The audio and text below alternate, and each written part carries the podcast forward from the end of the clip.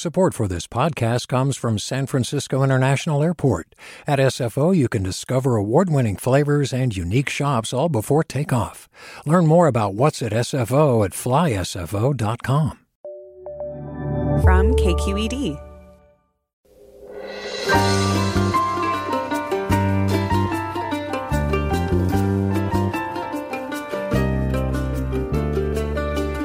From K Q E D Public Radio in San Francisco, I'm Mina Kim. Coming up on Forum, first we get the latest on the wildfires that continue to burn out of control in Northern California. Then Al Sharpton joins us to talk about his new book, Rise Up: Confronting a Country at the Crossroads.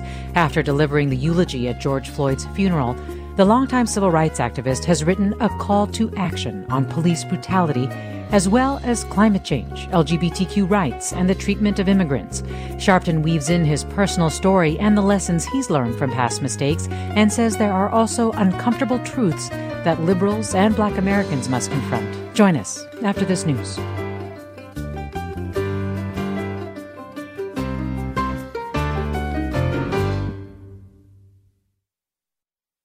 Welcome to Forum. I'm Mina Kim. More than sixty-eight thousand people in Sonoma and Napa counties are under evacuation orders, with more residents being warned to prepare to flee their homes. The Glass Fire, which now includes the Shady and Boysen fires, has grown fast. And meantime, three people have died from the Zog Fire in Shasta County. Joining me now is K Q E D's Dan Brecke. Hi, Dan. Hey. Hey, Mina. Can you give us a quick update on the Zog Fire in Shasta County? Where is that at? Um, yeah, this is southwest of the uh, city of Redding, uh, started on Sunday afternoon. And uh, this is a fire that grew very, very rapidly and raced through a couple of uh, uh, small communities, uh, Ono and Igo, uh, southwest of Redding, as I said, and three people uh, died. Um, we don't know anything about the circumstances. Uh, There's going to be an update at eleven o'clock uh, this morning from Cal Fire and the sheriff on, on what's going on up there. But the fire has burned, you know, this is going to sound uh, dreadfully familiar to people, uh, forty thousand acres, and it's zero percent contained. Um, the one piece of good news probably is that there's a break in the weather uh, everywhere in, in Northern California this morning. Yeah, so firefighters are hoping to gain some ground on that. In the meantime, we have been learning more about some of the lost structures in the Napa and Sonoma County fires, the Glass Fire. Can you tell us a little bit about what you've heard? Well, you know, there's we're we're still at a very early stage of damage assessment, um, but people have been the, the headline items have been a couple of uh, signature resorts up there in uh, the North Bay, the uh, Calistoga Ranch and Meadowood resorts that uh, both sustained very heavy damage, and um, there have been. You know, as as Gabe Moline uh, pointed out during the last hour, our K Q E D senior arts editor, mm-hmm. um, there's who, who lives up there. Um, there's lots of other impacts uh, with uh, major facilities that are threatened. For instance, the um, the youth uh, uh, justice facility up there uh, was one of the places that needed to be evacuated, and there have been. Uh, homeless uh, encampments that have, you know, sanctioned homeless uh, uh, areas that have been impacted as well. So, uh, as I said, we're at kind of early, early hours here in terms of uh, figuring out exactly what's been damaged. Yes, I had heard about that community of tiny homes for homeless people that burned down. And I mean, the estimates were at eighty-five hundred or so structures burned. And as you say, right now, it's an untold number because they do have so much difficulty in terms of trying to get some sense of the amount of damage that we have seen. Can you give me a sense of what you might be hearing on the ground in terms of how the firefighters are doing what they're facing and what their plans are to try to take advantage of this break in the weather that you mentioned? Well, you know, the, the break in the weather is uh, the winds have largely died down. Um, in the North Bay, in those higher elevations where, uh, you know, the fire conditions have been a real problem, it's still really warm and uh, it's very, very dry still. So that will uh, lead to increased fire activity during the day. What one of the things that's happening up there now, while there is still active fire, especially uh, northeast of uh, Calistoga, Um, while the, while that's going on, um, you know, the firefighters would typically be launching sort of this uh, air attack. But right now, uh, things are so overcast and uh, smoky that that doesn't appear to be happening yet. So that's one thing to look for in terms of, uh, you know, whether they're going to be able to limit the spread further today. Well, we're certainly going to keep an eye on it all. Dan Brekke, thanks so much for talking with us. You're welcome. Dan Brekke from K Q E D, who's been following the fires that are burning out of control in Northern California.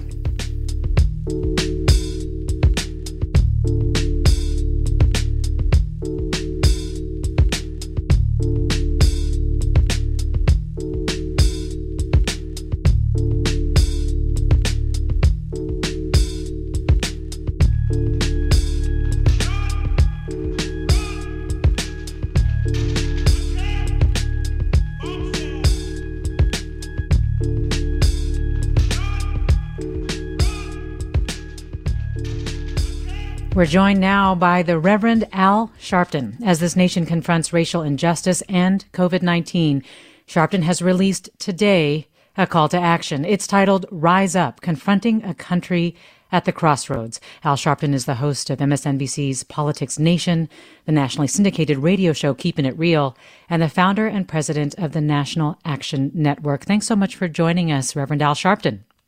Thank you for having me. And congratulations on this book that is published today, Rise Up. You know, one of the things that I was really struck by was one of the early lines in your book where you say, "I'm the guy who came up from the pile." You write, "That's why my clothes are still muddy." What does it mean to come up from the pile? Well, I came up uh, in a single-parent home, inner city, in the area they would call a ghetto. Uh, so I did not come up uh, with, as I say in the book, uh, was as one of those that had lived a life in my young years of privilege uh, or even uh, what is, quote, acceptable in terms of those in the circles uh, that uh, have influence and power. Uh, so therefore, I fight on issues that I not only have studied, but I have lived and identify with. And a lot of people, I think, uh, approach social justice moves or, or issues of political empowerment uh, from an academic point of view. I do uh, from a personal as well as academic and theological point of view. Well, one of the places where a lot of people turn to you is especially when there is police violence against Black people. And uh, of course, very recently you delivered the eulogy at George Floyd's funeral.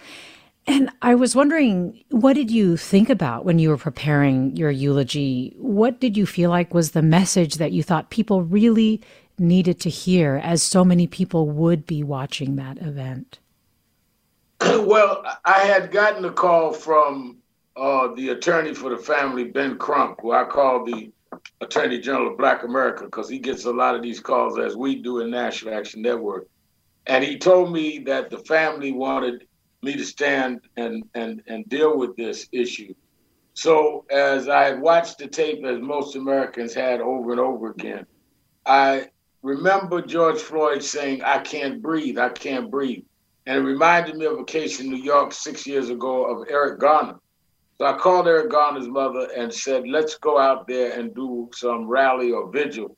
Hmm. And uh, we flew to Minneapolis. In fact, uh, the uh, actor, producer, uh, Tyro, Ty- Tyler Perry, uh, sent a plane for us to go because it was during the pandemic, or it still is the pandemic, but it was even worse in the North at that time.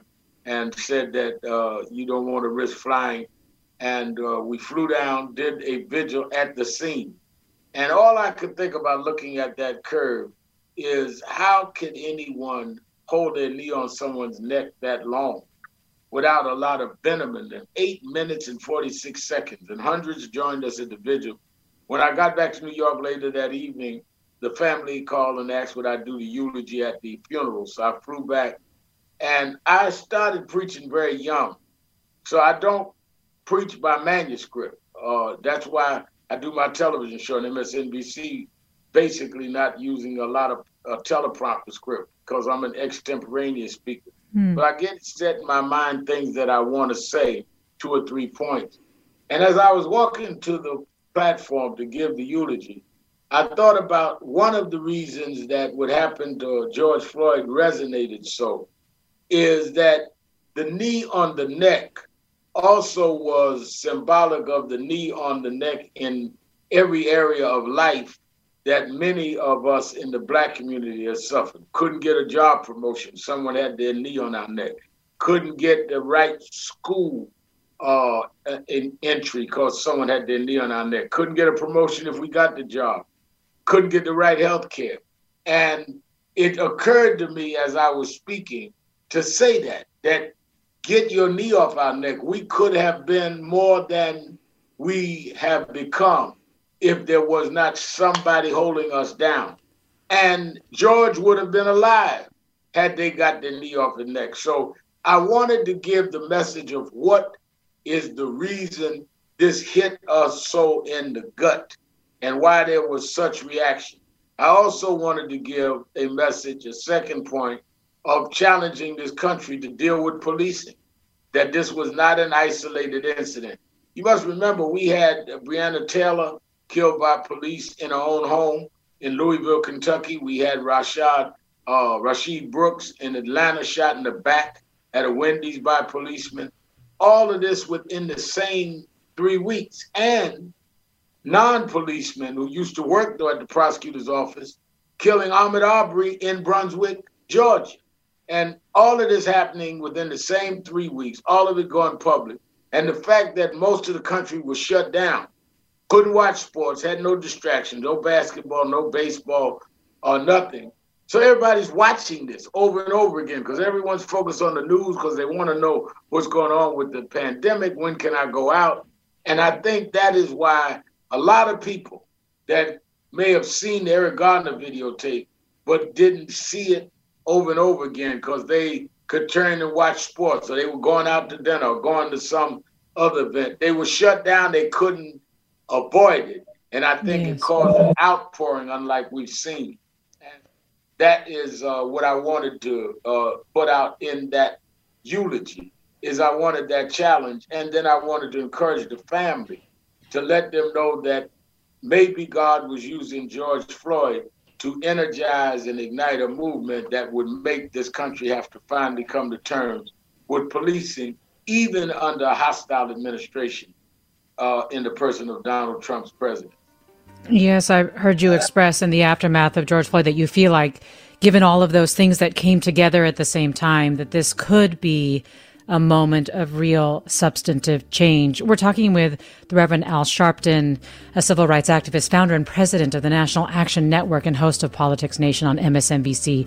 His newly released book is Rise Up: Confronting a Country at the Crossroads. We'll have more with him after the break. I'm Mina Kim. You're listening to Forum. Stay with us.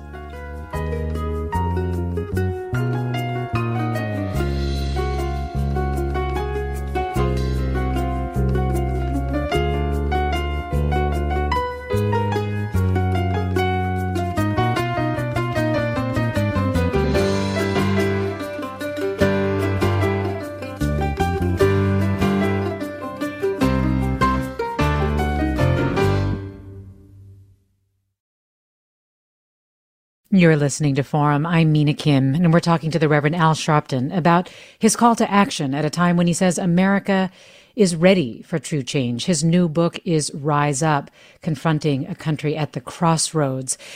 And Al Sharpton, just before the break, you had mentioned Breonna Taylor. And of course, there was some news that was breaking today about the fact that the uh, grand jury proceedings, the recordings of them in the Breonna Taylor case, will be released. It's a rather unusual step, and I wanted to get your reaction to that news. Well, I think that immediately after the grand jury came back, indicting none of the policemen for the killing of Breonna Taylor, only indicting one policeman for recklessly endangering her neighbor's life. Nothing to do with her life, her being recklessly endangered, none of that. Uh, I think that uh, the attorney for the family, again, Ben Crump, who's attorney for that family as well, had called for the release of the grand jury minutes. Why? Because a grand jury is conducted by the prosecutor. No other lawyers are allowed to go before the grand jury. The family's attorney can't go. The defense attorneys can't go. You only are presented in a grand jury what the prosecutor wants to present. Therefore, you also are not presented what the prosecutor does not want to present, which is why a former New York State judge used to say, you can indict a ham sandwich if you want. Well, the reverse is also true. You cannot indict if you don't want. So people wanted to know, and it was uh, uh, articulated by Attorney Crump, what did you put in front of this grand jury that they did not even see reckless manslaughter of this innocent young woman killed in her own home? I think that what really pushed it over the line was a member of the grand jury filed a motion right. and announced it yesterday that they wanted the grand jury minutes released and said that there was some things that was uh, misstated. And once that happened, I think the Attorney General had no choice but to release it.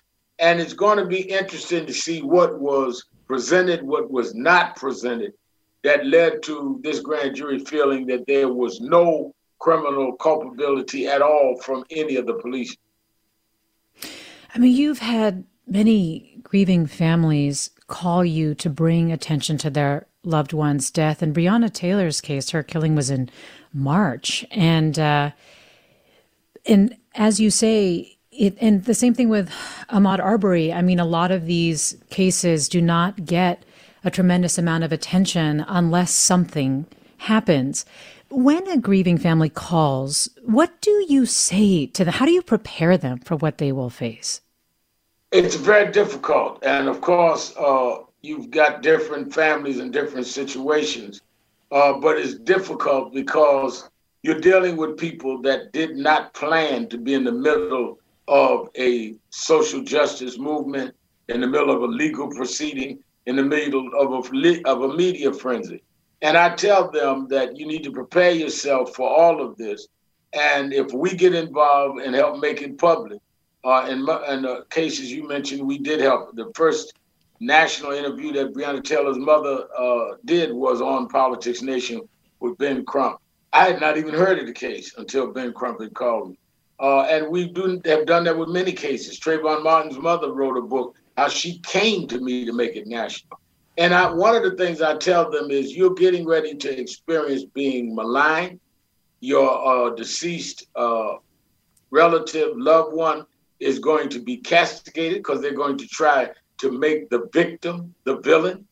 Uh, and you are going to have a change of life. We are going to be there for you to help you with everything from whatever you need in terms of uh, legal advice, help you find the right lawyers if you need us to do that, help you with your expenses, because people move around, the rallies and all. How do they get that? Uh, many of them don't have the funds for that. And we're going to try to help if you need people to be ther- get therapy and all for the families. And we'll be there when the cameras are gone. I, I talked to mothers today that I worked on their cases twenty-five years ago. I have a whole staff of fifty in National Action Network and six offices around the country. That's what we do, because you cannot deal with these issues as long as they keep them hidden. So I said even in the eulogy that uh, people uh, criticize me and say Sharpton just shows up to get media attention. That's exactly why I show up, because no one calls me to keep a secret. They call me because they want to help make it a public attention, uh, attention attraction. So out of that light that you focus on it, people have to deal with the crime. Now in many cities, you have people organically rise up, and that's a good thing, because unless you can keep the public attention, those in power will not respond. Those in office will not uh, create new laws. And I learned that growing up in, in the North. I, I grew up in Brooklyn, New York, but I joined Doctor King's organization the year he was killed. I was thirteen years old. I became youth director of the New York chapter. Martin Luther King never sat on a bench as the judge, never was a lawyer, never was in the legislature. He mastered creating public attention. And that's what those of us that came in that tradition tried to learn how to do. Of course, nobody equals Doctor King. But his tradition was that you must put a light on dark places. Otherwise, in the darkness, people will continue to behave in criminal and immoral ways. And you do have a section in your book where you do talk about how important it is to engage the media and give practical advice to activists for doing that. You also tell activists, you know, to how to get started, which is what your book is in many ways, a call to action in terms of identifying priorities, starting small, doing your homework, and really understanding your opposition with everything that is going on. Where are you focused right now? What are your specific priorities? Our focus right now is, A, we are trying to get the George Floyd Policing and Justice Act passed in the Senate. It's already passed the House of Representatives. Right. In that act, it will deal with the making it a federal offense for a law enforcement officer to use suppression on someone. That could be a knee to the neck, that could be a chokehold, as in the case of Eric Garner. Second, it removes, it removes the immunity from police where they cannot be personally sued. All of these lawsuits where you hear the uh, amounts of money that victims' families get, and they should get them, by the way, uh, but it shouldn't stop there because you shouldn't be able to pay somebody for the right to kill a loved one. They should get them because of the damages, but they are all paid for by the cities. If a policeman knows that he himself can lose his house, lose his car, he can be liable. He or she would be very careful then to follow the training and follow their book of, of procedures if they know they had some skin in the game. That's in the bill. And uh, the policeman's record, if he has a record of complaints, of harassment or other incidents, all of that becomes public. So we're trying to get that bill passed. We're also trying to get the John Lewis voting rights bill passed, which also has passed the House and not been brought to the Senate. Mitch McConnell has refused to schedule either bill. It's interesting. He couldn't uh, schedule the policing bill. He couldn't schedule the voting rights bill. He couldn't schedule a second stimulus uh, bill where people have run out of money from the first stimulus bill. But they can go and schedule confirming a new Supreme Court justice that uh, just occurred because Ruth Bader Ginsburg passed away. Very interesting on their priorities. So that's where we're focused in trying to get those legislations as we continue in our demonstration. We're talking we're talking with Al Sharpton, civil rights leader, founder and president of the National Action Network and host of Politics Nation on M S N B C. And I want to invite you, our listeners, to join the conversation. What questions do you have for Al Sharpton? Give us a call at eight six six, seven three three, six seven eight six. Again, eight six six, seven three three, six seven eight six. You can also get in touch on Twitter or Facebook at K Q E D Forum, or email your questions or comments to forum at K Q E D dot org.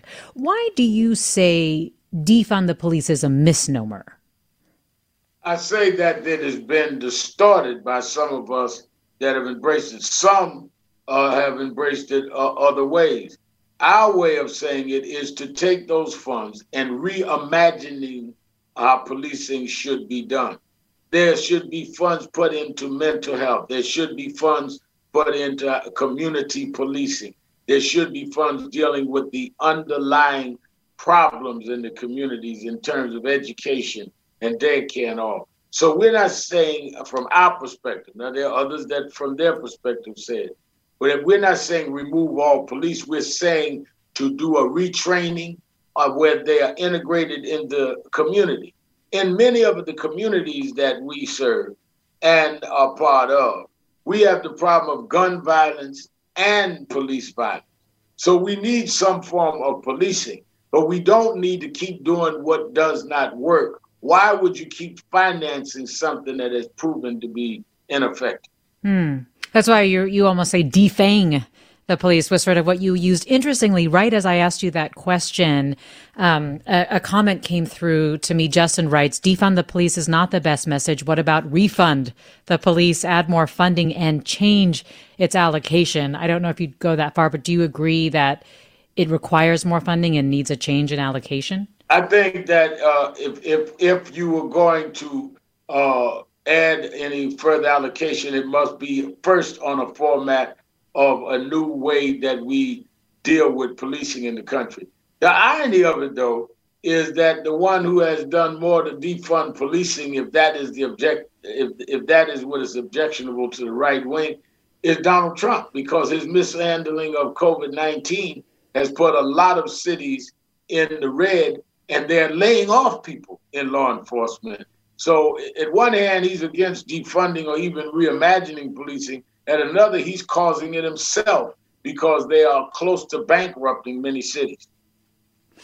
Well, you know, that is one of several things that you you sort of take on in terms of the left, the left looking at itself, the left trying to deal with unifying, clarifying its message. And you also say in some ways a give and take, like, you know, don't let, you don't necessarily say this specifically, but the general idea is don't let the perfect be the enemy of the good. Do you think that there's too much of that going on?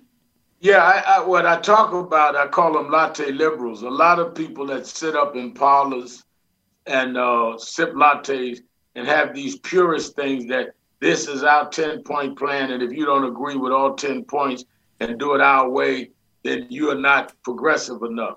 No, there are many of us that do things differently, but if the ultimate goal is to get us to the same place, let's not be purists. Let's not deal with it in, in a way that would be exclusionary. Winning the fights for social justice is about addition, not subtraction. And we should be able to expand the base of support. And uh, like as we saw with George Floyd, there were many demonstrations and, and marches that I went to where there were more whites than blacks. And some say, oh, we don't need all of these allies. We need all the allies we can get in a battle to get new legislation and to get police to be accountable. And I think that too many of us come with rigid, inflexible, purist kinds of rules, and that becomes the goal rather than establishing justice and fairness.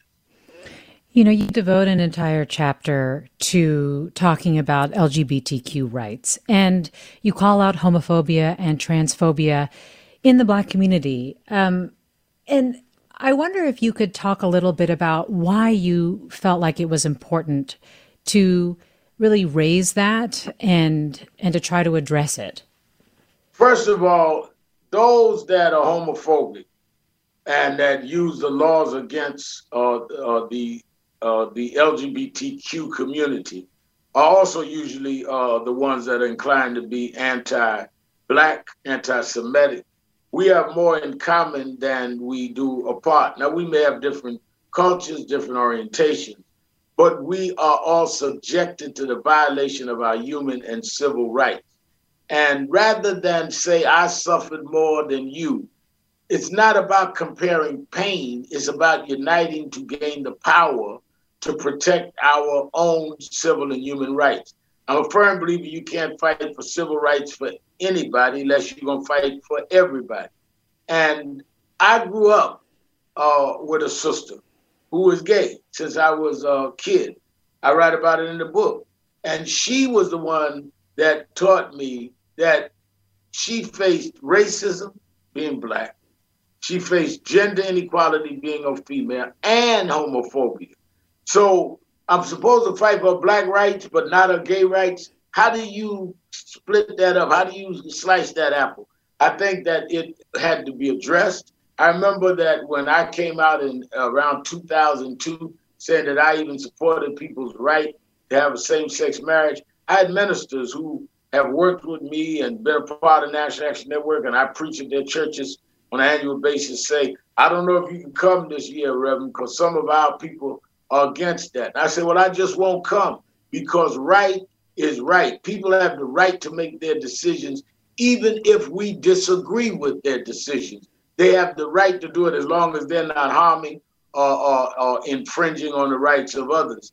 And I felt that given uh, me having a public profile, that I needed to address that. And so I wrote a whole chapter on L G B T Q rights. I talk about when I was a teenager and uh, had started my own youth group after leading uh, the youth department of uh, Operation Breadbasket in New York. I started my own group when I was sixteen.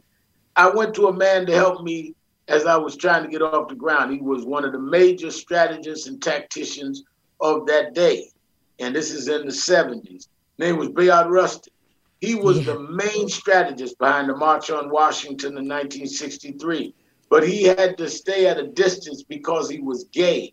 And the homophobia, even in the movement, said, well, Bayard is brilliant, but he's got to stay over there. And I think that's a robbery of our history. Finally started to get some recognitions later in life and in his death. And I looked at personally with my sister and Bayard and others that we need to address homophobia even in our community. Yeah, I really liked the story about how your sister helped you evolve, and then the section that you do talk about Bayard Rustin, who was earlier this year in California pardoned by Governor Newsom when he was prosecute, prosecuted right. under an anti-gay discriminatory law. So it really did come together, and you have had some incredible mentors. Um, let me bring some callers who'd like to talk to you into this conversation. Brad in Foster City, go right ahead. Hi, Brad. Good morning, everyone. Uh, really like what was being said just uh, within the last few minutes. Uh, really, my question is, in the field for personal trainers and uh, everyday people who drive, we have to pay a premium for an insurance policy. And I know in liability, personal liability policy for a trainer. Why don't the, this get passed where police, as part of the job, have to carry a personal uh, insurance policy huh. that where they would they'd have their premiums adversely affected if they have a lot of complaints uh, against them, or if it, you know, where there could be consequences if they fire their weapon, just to, so that they have skin in the game. Because right now I feel like anything they do do, it's really on the public, which is not right. And I think they need to hold, you know, be just just be liable uh, personally. Um, Brad, thanks. I, I'm going to just jump in here because your line's clicking a bit and we're coming up on a break. Uh, Reverend Al Sharpton, thoughts about I liability insurance for police? That's a very innovative and novel idea that I would be inclined to want to follow up. It makes sense. It deals with, again, accountability, and it deals with removing the immunity from them where they can behave any way and have no personal liability themselves. Very interesting concept.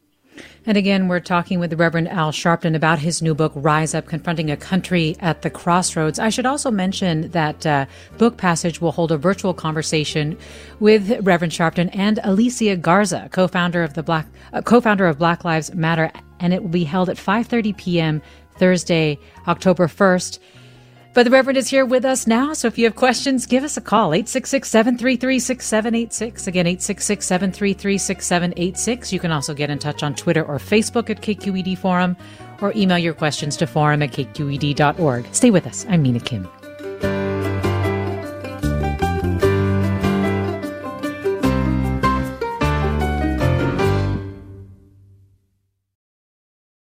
This is Forum. I'm Mina Kim. We're talking to the Reverend Al Sharpton, the Baptist minister, former presidential candidate, founder of the National Action Network. He's also the man who helped popularize the nineteen eighty cry of no justice, no peace. He is calling for a new wave of activism in his new book, Rise Up, Confronting a Country at the Crossroads. And you, our listeners, can join the conversation by calling eight six six, seven three three, six seven eight six, uh, reaching out to us on Twitter or Facebook at K Q E D Forum, or emailing us at forum at K Q E D dot org. And let me go to Steve in Oakland. Hi, Steve.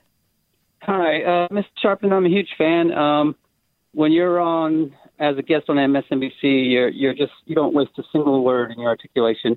Um, I'm a Mexican-American man from East Oakland, and I've had this idea of how to get out the young vote, especially in swing states. And I've called every organization imaginable, and I can't get through. And I keep saying, don't give up, don't give up. And we're getting close to the end. I'm running out of time, and I just need some advice on how to get through to any organization that might listen to this idea, give it, give it some thought, and and maybe even help me execute it.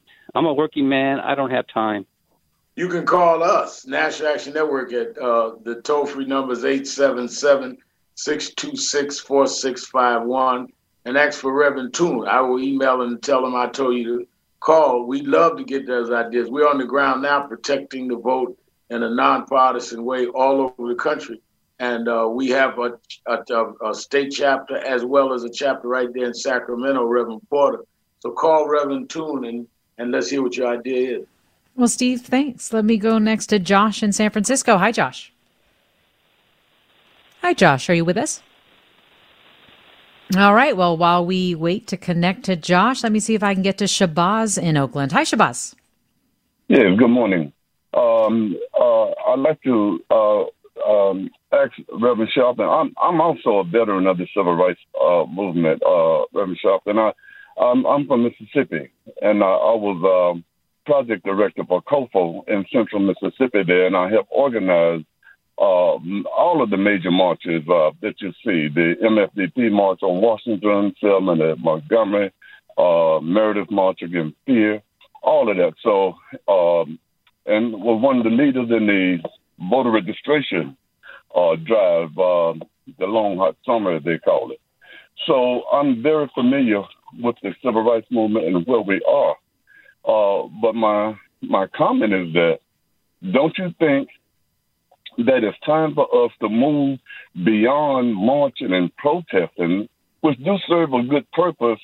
Uh, uh, but right now, we have no economics. We need to start encouraging African Americans to develop uh, businesses, uh, and so that we can supply uh, all of the services that we spend our resources on, and and with economic independence. Then we have political power. We, like other groups, all other groups that you see are with political power. They also have economic stability in their communities. And last but not least, I have to differ with you on the L G B T community. Uh, it's not that anybody is anti-people, but uh, it's a moral issue. And, and and the black community, the struggle of the black community had nothing to do with homosexuality and, and how people have sex. Well, Shabazz, I think you put a lot out there that I'd love to give the uh, the Reverend Al Sharpton a chance you know, to respond me, let to. Me respond, let me respond this way. First of all, uh, I think that in terms of the marching and, and demonstrating, I don't think it's a one or the other. It's both and. Uh, you need the marching and demonstrating to put a spotlight on a problem. And yes, we do need economic empowerment. And we can only get it if we are able to be politically powerful enough to do it. Give you an example. If I wanted to open a store or a business in Oakland, I'd have to be zoned to be able to open that store. That's political. Uh, if I wanted to deal with banking, I'd have to go to a bank and deal with those regulations of that bank, even to open an account. That's political. So it's not one or the other. You can't just go and open a business empire because you want to do it. You've got to deal with the politics. You've got to deal with the legislation. In order to deal with the politics and the legislation, you've got to put a spotlight on where it is unfair, where there's some uh, that are zoned certain ways, some that are regulated other ways. And in terms of L G B T Q being moral, first of all, it is who defines what is moral. If you believe something, you have the right to practice that. But if somebody believes something else, you don't have the right to impose your morality on others. There were those that said it was immoral for people to intermarry racially. There were those that said it was immoral for blacks to sit next to whites on a bus. So we cannot impose our morality. You can practice it, but you can't impose it on others. It is not your or my choice. I'm a Baptist preacher. I believe in the Baptist church, but I don't believe I have the right to force you to believe in what I believe in. You have the right to choose your beliefs, and as long as it doesn't infringe on others, you have the right to practice it, because I don't want you to get in power and be able to outlaw me being a Baptist. You write in your book, the hardest job of being a preacher is to eulogize the life of someone who did nothing. And you say, so I say, give me something to work with. And I wanted to ask you, what, what does that mean? What is a life in your definition that did something? You know, uh, where I, I, I came with that observation, several years ago, Michael Jackson, the pop star, died, and I did the eulogy at his funeral. And I did the eulogy at his burial.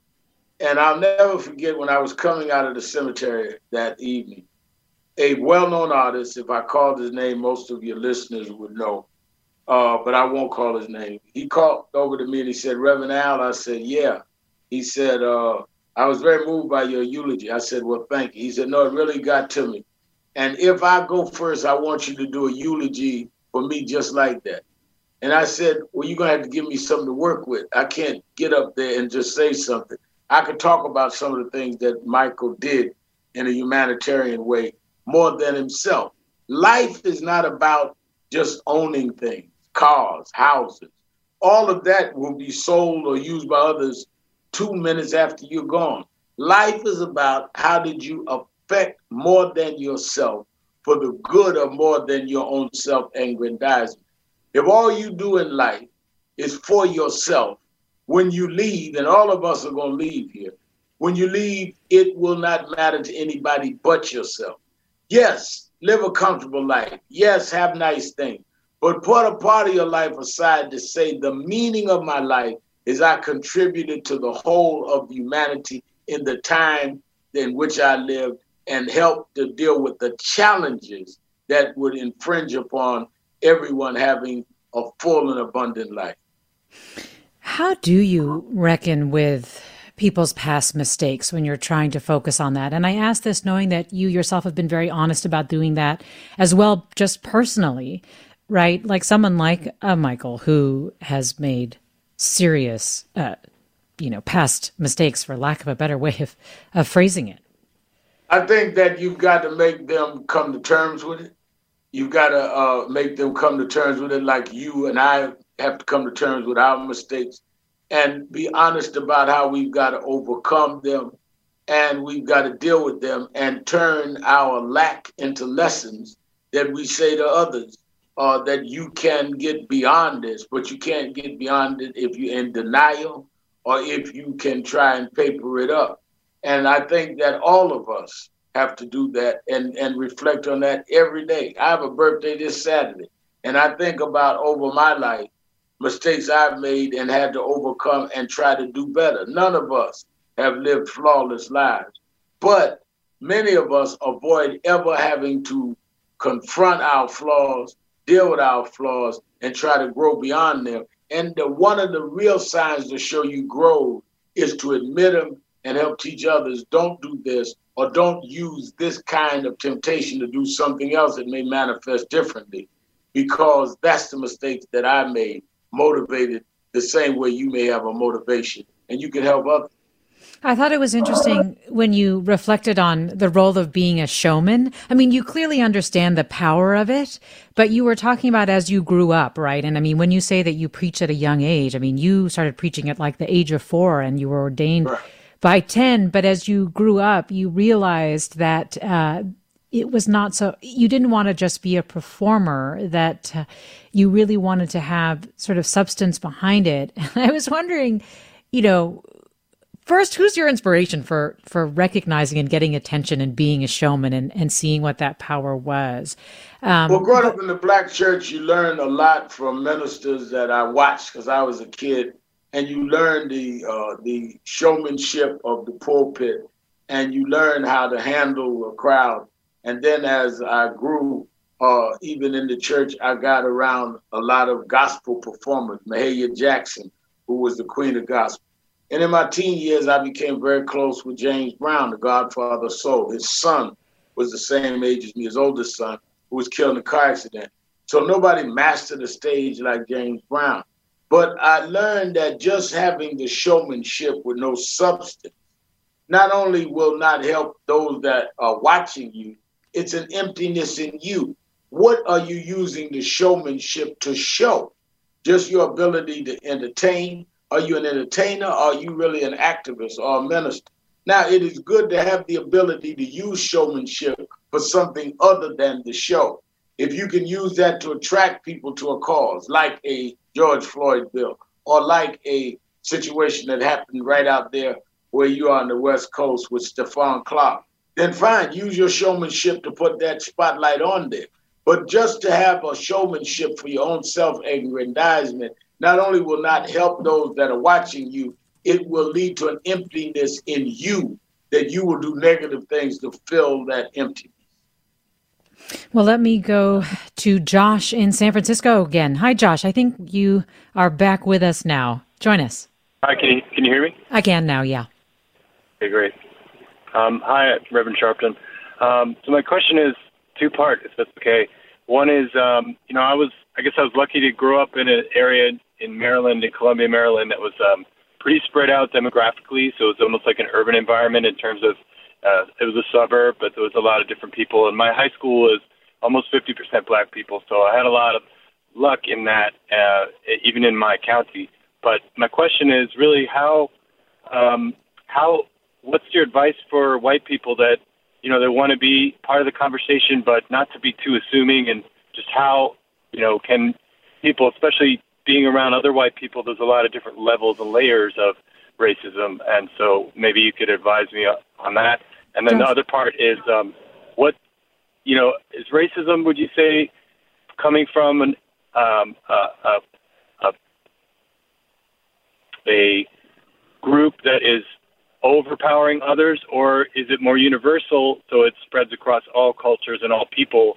And how how could you uh, advise me on that? Well, I, I, to the first part of your question, I think that uh, the way to get involved is to be uh, one that comes to openly try and help to fit in to something that is going to work to solve the inequality and unfairness between the races, and not with a sense of entitlement or that you're smarter or that you're dumber, but that you're willing to learn but work as you go. And I think that it is important we have allies, but allies should be allies and grow with us, not come in and say, I think y'all ought to do it this way and I'm in charge. Or not that you are just there to do something menial, but something concrete together. All movements that have succeeded have been able to expand and have allies. And I think that that's one of the things with this George Floyd movement, Black Lives Matter movement, uh, that I've uh, uh, been most impressed with, is that there has been more diversity, and we need more than that. And there are different models of activism. Mine comes out of the Black church and is a more structured civil rights organization. Others are organic. Others are a mixture of the two. None is right or wrong. It's what your comfort level is. You should be a part of what makes you comfortable, as long as we're going for the same uh, thing and, and the same goals. And it was always that. The caller that was in Mississippi could say we had, could tell you that we had Doctor King and uh, the N double A C P and other groups, structured organizations. But then there were those that were the freedom riders. Doctor King wasn't a freedom rider. He never got on the bus. Those were students. And it was an organic movement. Then there were those that did the summer of sixty-four that he referred to, that were grassroots organizers that didn't want charismatic leadership. So that's not new to now. People cover that now like that's new. It's not new. It has always been the mixture between a Doctor King in, uh, uh, in a structured organization and a Ella Baker, who was more for having people uh, organically organized, and an Adam Clayton Powell who was in the Congress, and a Thurgood Marshall who was in the courts, all at the same time. They operated at the same time. So how do we get to the twenty-first century with more technology than we ever had, and we can only do it one way at a time? Of course, that's ridiculous. And I think that we need to build allies, and people need to find their own uh, comfort level. You're listening to Forum. I'm Mina Kim. Nate writes, I greatly appreciate you fighting the good fight all these years. Much respect to you. Reverend Al Sharpton, I have to ask you about tonight. I mean, we've got the first presidential debate. And first, I mean, what do you think of the fact that uh, the debate tonight is not expected, the moderator is not expected to bring up climate change at all? I think that it is absurd. Uh The issues that he's bringing up are important, uh, including he's bringing up the whole question of racism and violence. He's bringing up uh, clearly COVID nineteen. But all of that operates based on the planet being here. And climate change is the basis of any societal future.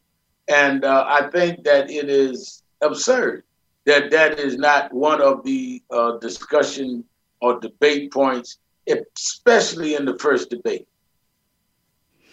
I mean, you mentioned that race and, and violence in U S cities, some have pointed out that they're concerned that it really sounds like an extension of Trump campaign rhetoric to try to bring it up in that context. But I, I agree. I think that what disturbed me when I saw that is why isn't combined race and violence?